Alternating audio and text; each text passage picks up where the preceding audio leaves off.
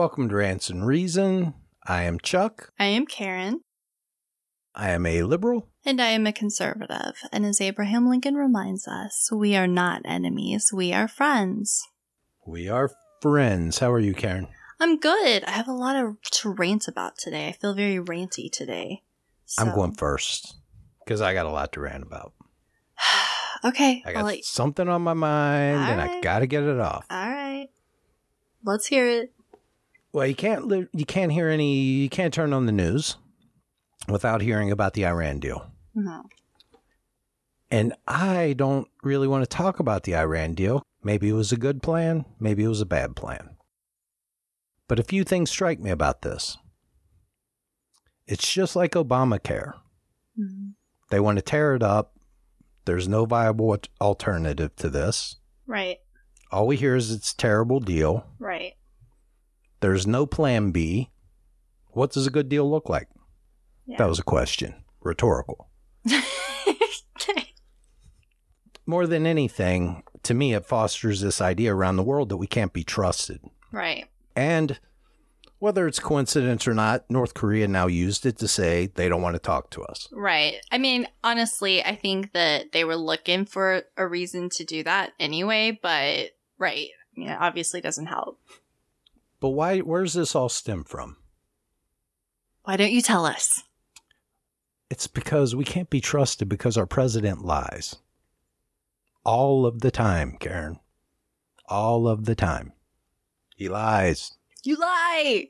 Just kidding. Yeah. It was like the guy at the State of the Union with with Obama. You Yeah. lie. Okay, You lie. Go ahead. Now, I Rex, wanted somebody to do that so bad at Trump's State of the Union. I was hoping I wanted he it would. to be Melania. I mean, somebody. yeah. You lie. But on Wednesday, Rex Tillerson really trolled him badly. Okay.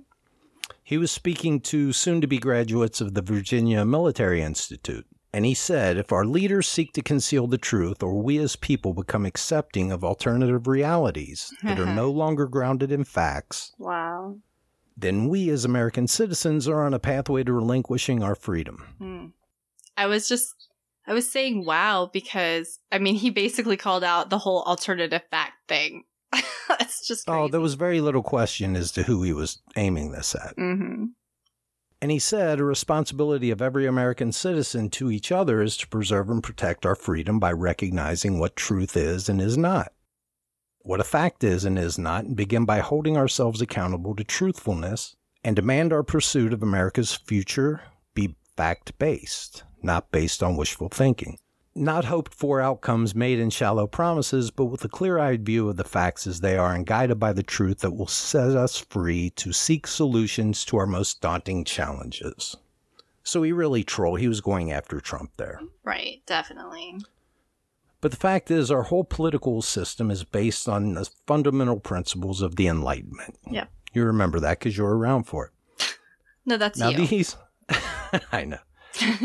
Now, these facts or these principles are that there are objective facts, discoverable through investigation, empirical evidence, rationality, and science. Now, political discourse involves making logical arguments and adducing evidence in support of your arguments. Adducing. Adduce. You know what? I think I'm influencing you. You know, I knew that word before I met you. So, anyway, rather than asserting your own self serving version of reality, see, that's what you just did there. and it reminds me of Senator Patrick Moynihan, who said, Everyone is entitled to his own opinion, not his own facts. Did it really remind you of him, or did you look that up? No, it remind I that's a famous thing. You don't know that? No, I did. I just didn't know you did. just kidding. Wow. Really? that's, that's what I get from you. Sort of. Do you know how many times I've stuck up for you? When Oh people are like, wow, she's very pretty, but. And this is what I get from you. But anyway, I'm let me get back. To, I'm, I'm sorry. okay. let's get back to Trump's lies. You lie. And really, this does bug me. hmm It has a tremendous impact on public opinion, Yeah. particularly with those who are in his base. hmm And you know this research in psychology has shown us that once misinformation is initially encoded into a person's mind, it's very difficult to change. Right, which is why I often like hit my head up against a wall. It's also Yeah. why I drink wine. Anyway, go ahead. In fact, if you attempt to correct that after it's been imprinted on their brains, hmm it often reinforces this misinformation. Right, because they can't face the fact that it was misinformation. hmm So if we don't have a set of agreed upon facts, it becomes impossible for us to make judgments about our government or hold it accountable. That's right. That's I right. mean, That- I don't believe one man can kill a democracy. I don't believe one man can kill a country, but his lying is just unbelievable. it- it's it really incredible. is. It is. It and is. and we just it's it, we've grown so accustomed to it that it's it- it's just disheartening. Mhm. Yeah, you may like him, but you can't you can't logically or rationally say he isn't the worst liar you've ever met. I mean, I've never met anybody. He's the worst liar I've ever seen. I don't necessarily think he's a bad liar because I think he believes his own lies. So I think he it's not bad lying, it's just that he does it so often. Bad He- I mean bad in that he's not it's not like you can tell he's lying, right? It's not like it's transparent that he's lying.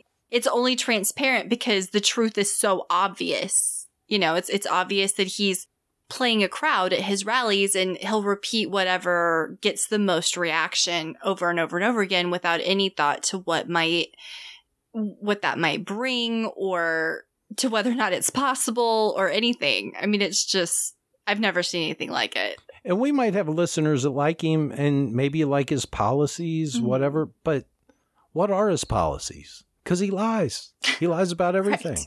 Right. Yeah. I mean, I, I- I raised three boys. When they were teenagers, they didn't lie like that. hmm Or maybe they did and I didn't catch them. Maybe they were smarter than me. I don't know. But that's my rant. Well, that was a very astute and well thought out rant, Chuck. I'm I usually think you're the patronizing me no, no. I thought it was really beautiful and really good. And here's the thing: I did not, I didn't write mine out or anything. This is just like off the top of my head with stuff that Oh. I've been going off about for several days now. So I was better prepared. I think you did that on purpose to make me look bad. Okay. If I can make you look bad, I'll do it. Yeah. anyway, the one of the things that is driving me crazy right now, there are a lot of things I could rant about. I mean, so many things. But one of the big ones is the lack of compromise. I'm going to kind of piggyback off of you and the Iran deal and we just keep trying to throw the baby out with the bathwater. It drives me insane. I don't think we should have ever gotten into the Iran deal. I don't like it. I think that there's a lot of really, really, really not good stuff about it. However, we're in it, right? It does more Not damage. okay, we were in it. But it does more damage to just pull out of it than it would have to try to revamp it while in it. It. And the same thing with Obamacare. Why can't people just admit this is not good, let's fix it instead of we're going to do it ourselves? It drives me insane. drives me insane. Well, wh- why can't we ever say, this is not a bad start? Right. And this is part of why nothing ever gets done because each administration talks about how the previous one before did such a terrible job and then they're going to redo it and fix everything.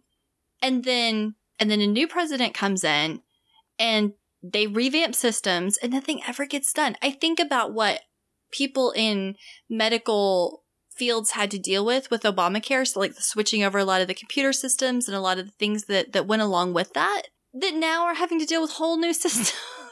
and it's like, how is anything ever supposed to be functional if we don't agree and compromise sometimes and try to figure out what works and fix what doesn't?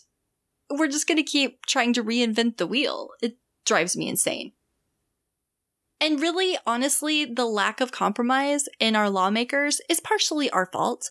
I hear so many people say, you know, well, we elect these people, and they don't do anything. Okay, when you elect them, you can't say, you better not compromise on this. You better do exactly what I say. Don't compromise. Don't compromise. And then when they don't compromise, you blame them because they don't get something through. It's our fault. What we need to do, what would actually affect change in this country, is if we demand that our lawmakers compromise. What would that even look like if we said, we want you to go to Washington and compromise, reach across the aisle, get stuff done? And don't give us alternative facts. what a world that would be. What a world that would yeah. be. Well, best we're going to get into the podcast. And, and it, what we're talking about, what we're ranting about is kind of relevant with that too, because we're kind of talking about a compromise. We're talking about a compromise within the criminal justice system and a proposed solution. So, and you know, both sides of it, pros and cons. But so this podcast installment is going to be part of a continuing series on the war on drugs and its impact on cr- criminal justice. We want to ad- discuss the administration of justice through the court system itself. And we're going to hone in on one area that we don't really hear a lot about, and that's drug court and all of its pros and cons.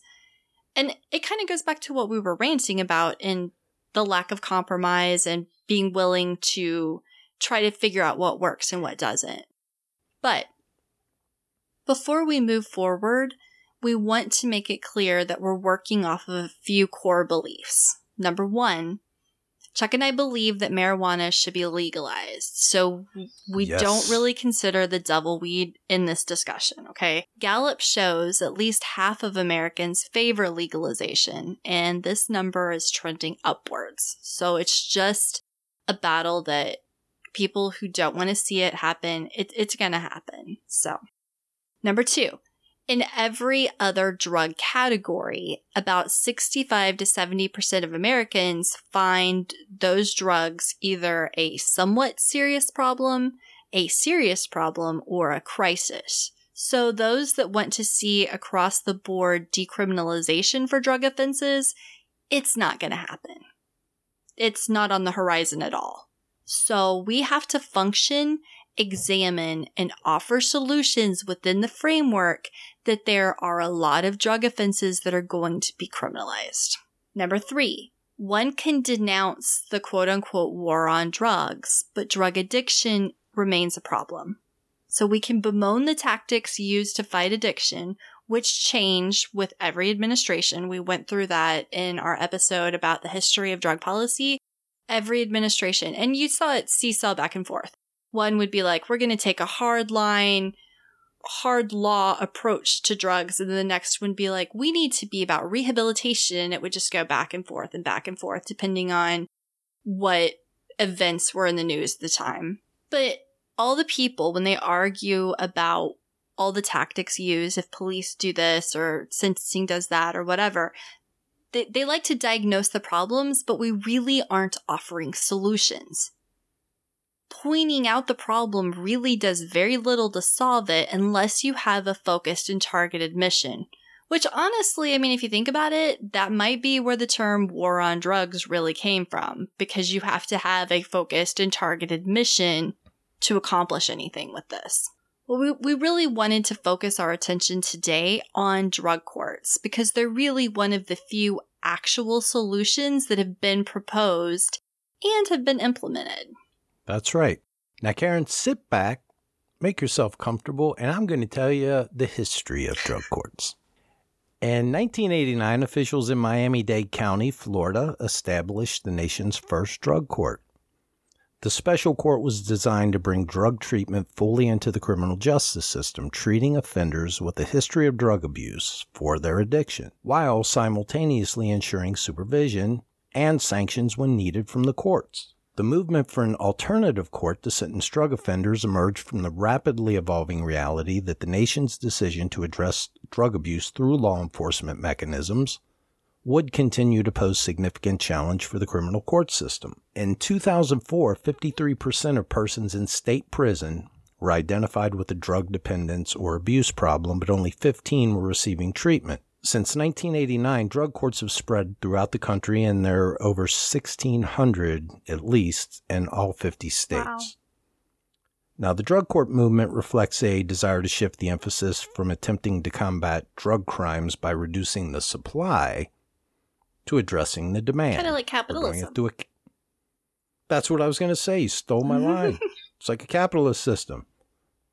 Now, drug courts use the criminal justice system to address addiction through an integrated set of social and legal services instead of solely relying upon sanctions through incarceration or probation. In our second episode in our War on Drugs series, we discussed the surprising research that showed the Bush administration pumped a lot of money and effort into drug treatment and rehabilitative programs.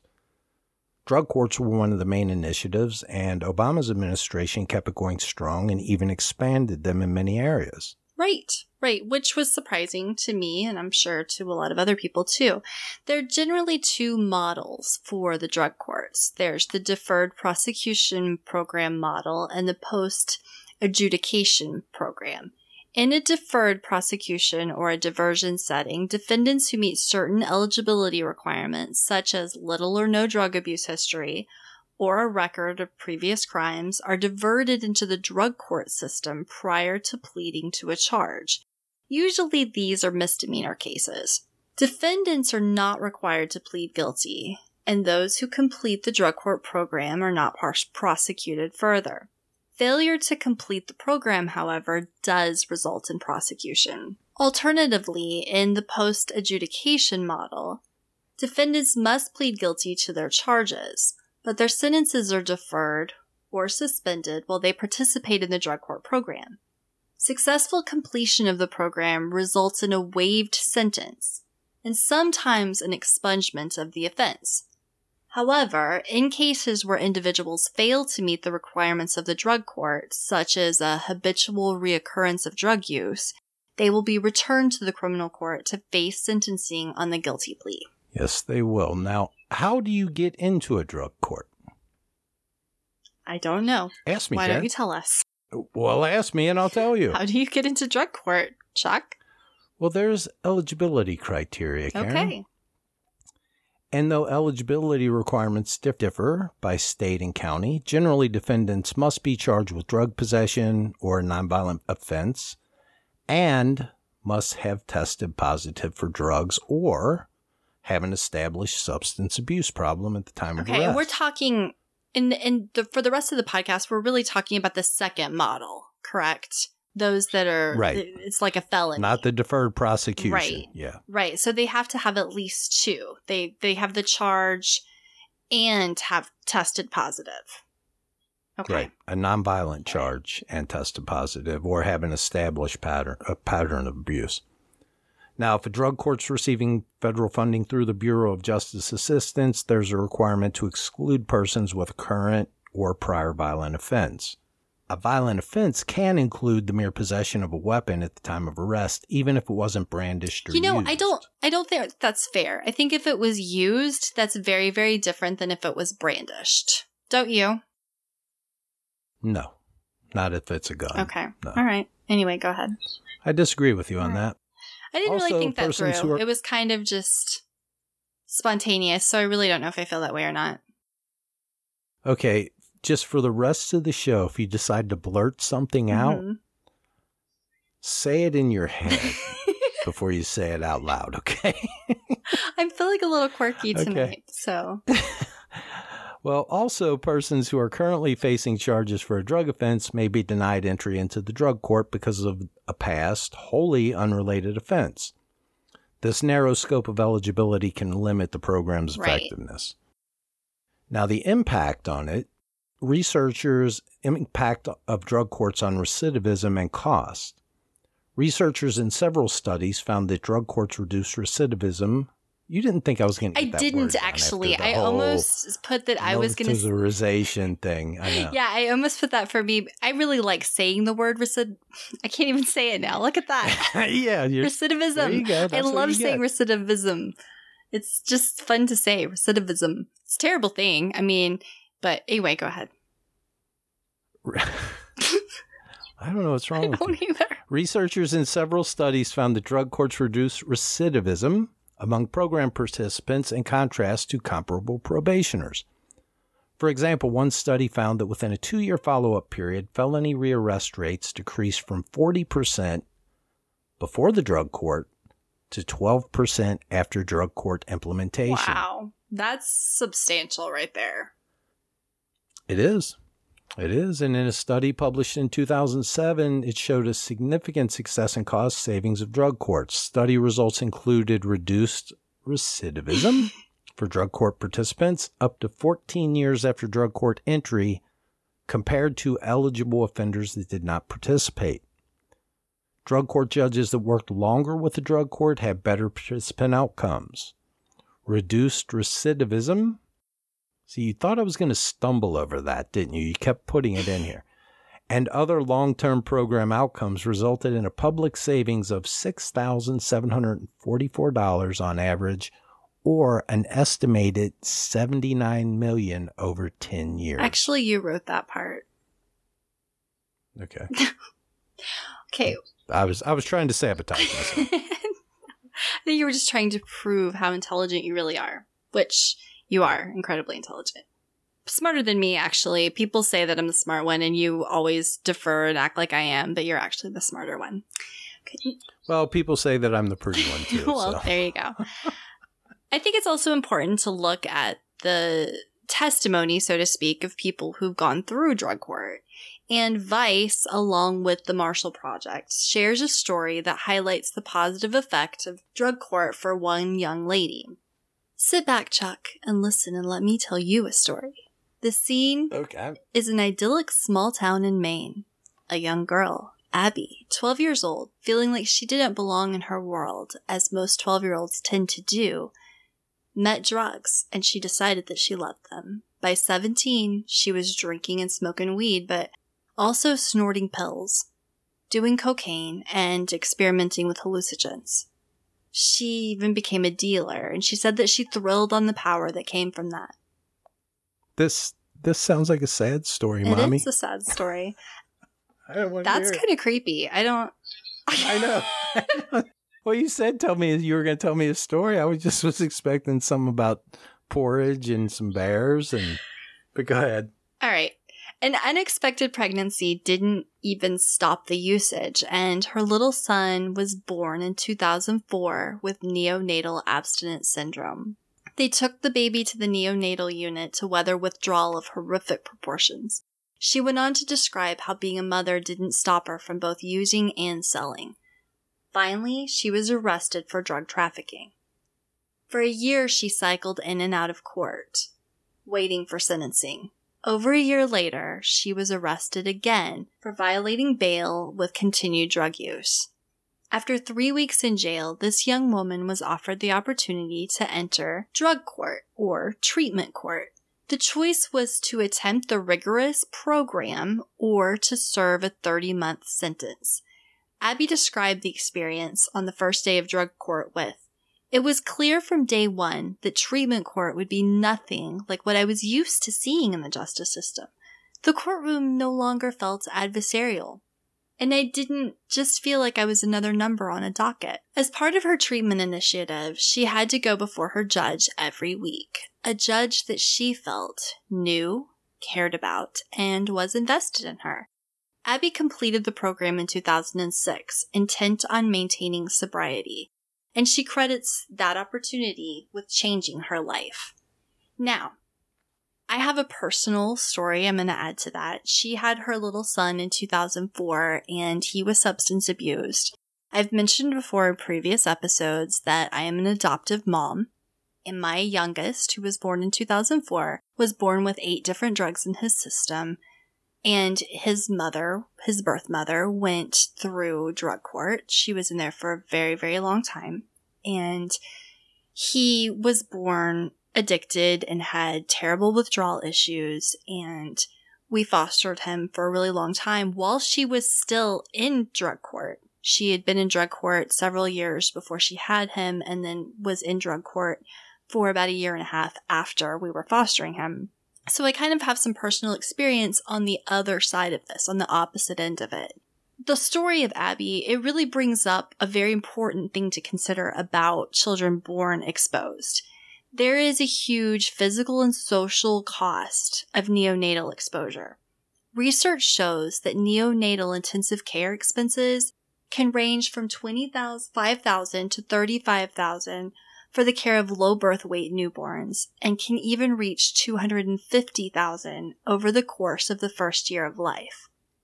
And that's just the withdrawal effects alone. There are just mind-blowing costs when you look at the effects of substance abuse on infants. And this is just infants. There are the hospital and medical costs for neonatal services during the immediate period following the birth. There's special costs relating to babies that are exposed to crack and cocaine. With my son, that was one of the exposures that he had. And his lungs were so weak, he was on breathing treatments and had a whole lot of things related to that, a lot of pulmonary issues. And so, along with the low birth weight and the withdrawal, he had those issues as well. There are costs associated with babies afflicted with fetal alcohol syndrome, and that brings up a whole multitude of medical issues. I fostered a baby that had severe, severe FAS, and we were constantly the doctor with different medical issues. There are costs associated with opiate exposed babies. Now, again, um, my son was also exposed to opiates, and it and this was part of the withdrawal as well. He was withdrawing from both cocaine and opiates when he was born. And how, Karen, yes, how how long does it take a baby to withdraw? I know? wasn't. I did not get him until after that happened, but it, I think it depends. Each drug is is a little bit different, and there's different. effects that come from each one. So th- there's not really a definitive answer, and maybe someone in um, medical field on our page could could answer that question specifically. I can look back at his medical records and tell you another time, but I do know that it hurt to touch him, and even a year later, we got him at, at right at about a year old. He was already i mean he couldn't he didn't like to be touched. It it bothered him to be held because and this was from the cocaine exposure his nerves were so raw that just touching him and holding him hurt. So he wanted that hmm. affection but then he would buck and like um tighten and kind of hole up. He, it because it, it physically hurt him to be touched. Still does. It's still a lot of um, sensory stuff bothers him a lot because of because of that. Some of the other costs include in-house housing costs for drug exposed babies, generally during the longer term period right after birth and or extending out from the birth. And then there's also outside care costs for drug exposed babies, and that includes foster parenting. Most of the babies that are born into the drug court system not every single one and and that's a totally different issue that we can talk about another time whether or not i think it's right or wrong or whatnot. But if someone has been in drug court they've tested negative or tested positive several times they find out they're pregnant a lot of times those babies will go into foster care. And that's what happened in our situation. And we had him again for about a year and a half while she tried to work the program and i think it took about 10 positive tests before they changed the plan from reunification. So I do know that um, that they did work tirelessly to try to reunify the family, but I don't know if that's always the case. But obviously, foster care is a cost that substance substance exposed babies cost society. But the costs, the budget costs that taxpayers, the the financial burden that taxpayers have to bear is nothing, nothing compared to what these kids have to go through, what they have to endure. And they're amazing kids, and I'm so glad that they're here in the world. I'm so, so glad that I have my son. But I just imagine if he'd grown up in other situations where he didn't know how to deal with that, he would probably end up in jail. And increase the financial burden on society. And I'm so, so thankful that there were intervening things in his life, whether it be us and, and other interventions that put him on a totally different trajectory. But we don't think about the costs, the overall costs to society when we don't try to intervene and help people who are addicted to drugs. But as of 2005, statistics show that at least 3,000 healthy births happened due to drug court intervention. 3,000 babies that could have been born exposed and had all of those issues didn't because of drug court. And that was in 2005. So just imagine how many that there are now. It's it's huge when you think of it. Right. So I mean, you take you Right. take all these things into consideration, and drug court really does sound like the perfect solution, right? I mean, it does. Yeah, absolutely. But there's a lot more to consider. Well, there are some problems with drug There courts, um, things that have arisen. The legal and constitutional issues arising in drug courts are complex and pervasive. You have First Amendment issues and religious freedom issues with mandating treatment. Now, generally, the courts have ruled that because a person can lose their freedom if they do not attend faith based programs, that defendants are in a coerced position. So mandating participation in AA or other faith based programs does, does violate the establishment clause. Right. Right. But the thing that those were, I think there were 17 cases that were listed as ones that were found to have violated the clause. Um, the fact of the matter is that most of the cases that have gone before the court have been found that there were other options available or that AA didn't really constitute a faith based program because the faith element of it was a choice and not something that was mandated. So these were 17 that were found that whatever treatment program they were put into made them take on some religious aspect that violated their constitutional rights. Right. However, if alternative non faith based programs are available, defendants can be required to attend right. them. And usually they're given a You all- choice. If I, if, when the programs that we were reading about, there's usually a choice, but, Right. You also have problems with drug tests and searches, Um, and searches. and Mhm. searches and especially those initial roadside tests. I know Houston gave them up. The Department of Justice has said that you shouldn't use drug tests as evidentiary for evidentiary purposes. Right. Yet in drug court they are. You you know in court you can't use a polygraph test because they're not one hundred percent reliable. Um, but in drug court you can use drug tests as evidence. But they usually So, do several different ones to make sure. But because the goal is Right. to rehabilitate people. So they, they really work very, very hard to do that. But it still is a constitutional issue. And the searches that they allow sometimes of the rooms in the treatment programs could be considered a violation. Right. And you have due process. Basically, you have to plead guilty to be eligible Right. for it. Now, not the deferment ones that, but Right. the drug right. We're only ones. really talking about the second model here.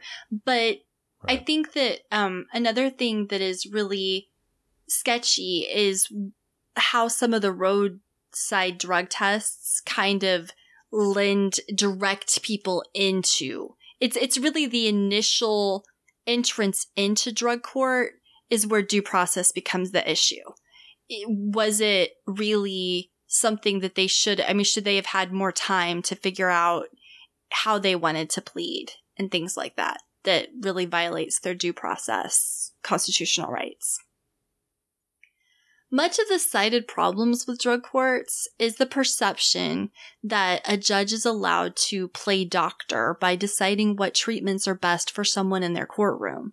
When a judge rejects a medical treatment alternative like methadone, then that criticism is very, very valid.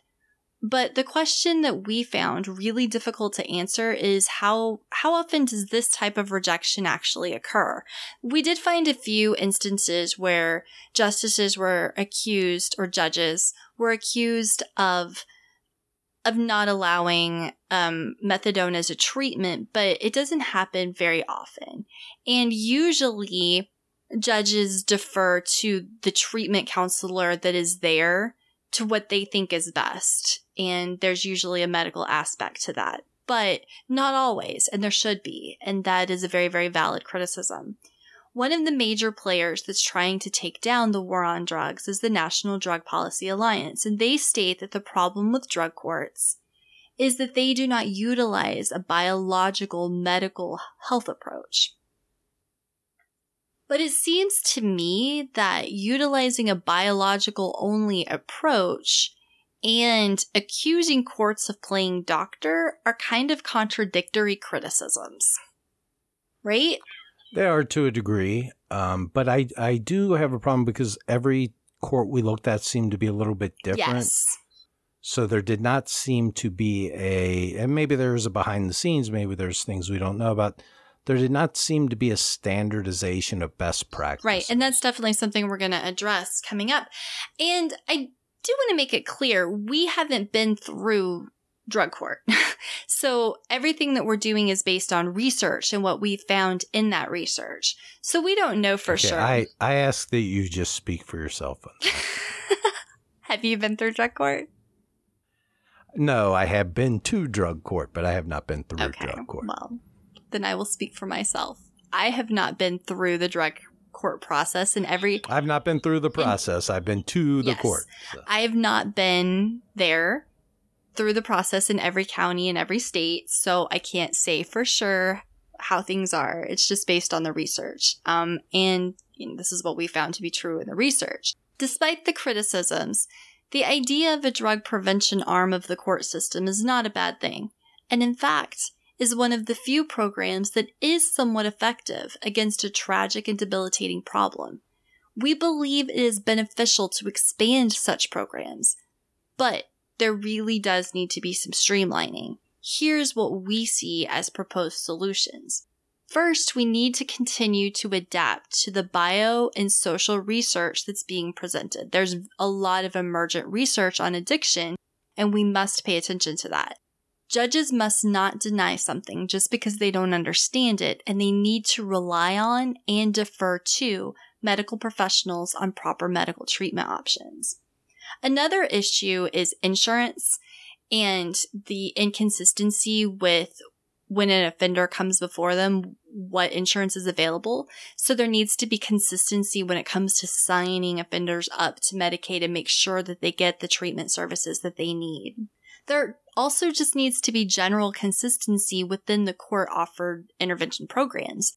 Maintaining a standard operating procedure would really mitigate many of the constitutional issues. And it probably needs to be a federal standard operating procedure. I hate to say that because I do believe in limited government, but sometimes having the federal guidelines kind of helps states keep a a consistent it helps states keep a consistency with one another. So, one of the biggest issues that we have is with the word court. Drug court is not a court. It is an arm of the sentencing aspect of the court system. It is a diversion treatment option designed to keep people out of prison, which is a very, very worthy goal. Well, and the other problem that we saw is the fact that the defendant must plead guilty before being eligible. Right. The biggest problem. yeah. As as we said, they typically require a guilty plea for admission, and according to the National Association of Criminal Defense Lawyers, prosecutors in many cases require defendants to waive certain rights. Mhm. Defense attorneys are not given ample time to gather and review evidence and properly advise their clients. Defendants may plead guilty without knowing their options or may be innocent. So, in our view, what is best for society is that if this person completes the program, they should walk away without that crime on their record. Definitely. Now, we applaud the effort to curtail low level drug offenders from getting stuck in the penal system abyss. Uh, the attention, the intention behind this intervention, while although not always executed perfectly, is a positive and important step in the right direction. Right. There needs to be improvement. But to the critics of this system, we ask, what is a better solution? Yes. And that is all we have to say about that. hmm We would like to thank everyone who takes the time to listen to us. You can find us on Podbean, Stitcher, and iTunes. We would appreciate you dropping us a positive review there. We would appreciate it a lot. We haven't gotten any positive reviews lately. I mean, we haven't gotten any bad reviews either, but we love good Luckily. reviews. So We have a pretty active Facebook group if you would like to join. You can find us on Facebook at Rants and Reason Podcast Facebook group. We also want to thank our moderators for all that they do to help maintain the discourse there. They're fantastic. You can also follow us on Twitter at Rants Reason. If you would like to help us offset the costs of the show, we do have a Patreon page, and you can find us there as Rants and Reason we really want you to know that we support, we appreciate all kinds of support. We appreciate word of mouth recommendations, shares on social media, iTunes reviews, anything to get retweets. Right, to get our information out there. We really, really appreciate it. And we especially appreciate our Patreon supporters Jennifer, Anon, Stephen Potts, Ben Fenton, who is once again nominated for Best True Crime Podcast. And congratulations, Great Ben. Yes. Jeremy from Podcast We Listen to, Timmy, who's in Amsterdam this week, Austin, oh, John Payne. I was just on his show, the weekly wrap up. That was a lot of fun. You did a great job, and he has a really great podcast, so people should check it out. He does a weekly wrap yeah. up.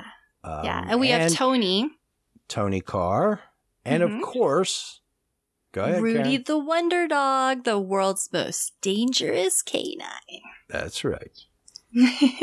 well, do you remember Abby that I told you about earlier? I did not like that story. I know. I know. I'm sorry. But if it makes you feel any better, there is a little more to the story. Oh. I'm going to sit back. Chuck, sit back. Listen. Okay, now I'm just After finishing her treatment, Abby was able to begin working at a local medical center. And she eventually obtained her state license as a substance abuse and addiction counselor. Eventually, in 2012, Abby was asked to serve as the treatment provider for the very court program that she graduated from. She had stood behind that podium as an addict, and now now she was working alongside the same judge that presided over her case. On her eight year sobriety anniversary, Abby approached the judge in chambers. Your Honor, she asked, do you remember where you were on this day eight years ago? He laughed and said, I don't think so. And Abby proudly reminded him, I was standing before you as a criminal. Just think, these two went from defendant and judge to colleagues working together to achieve worthy goals. If they can do it, we it had a happy ending. It did. It, it did. did. The story had a happy ending. So if they can do it, we can too. Thank you, everyone. Bye.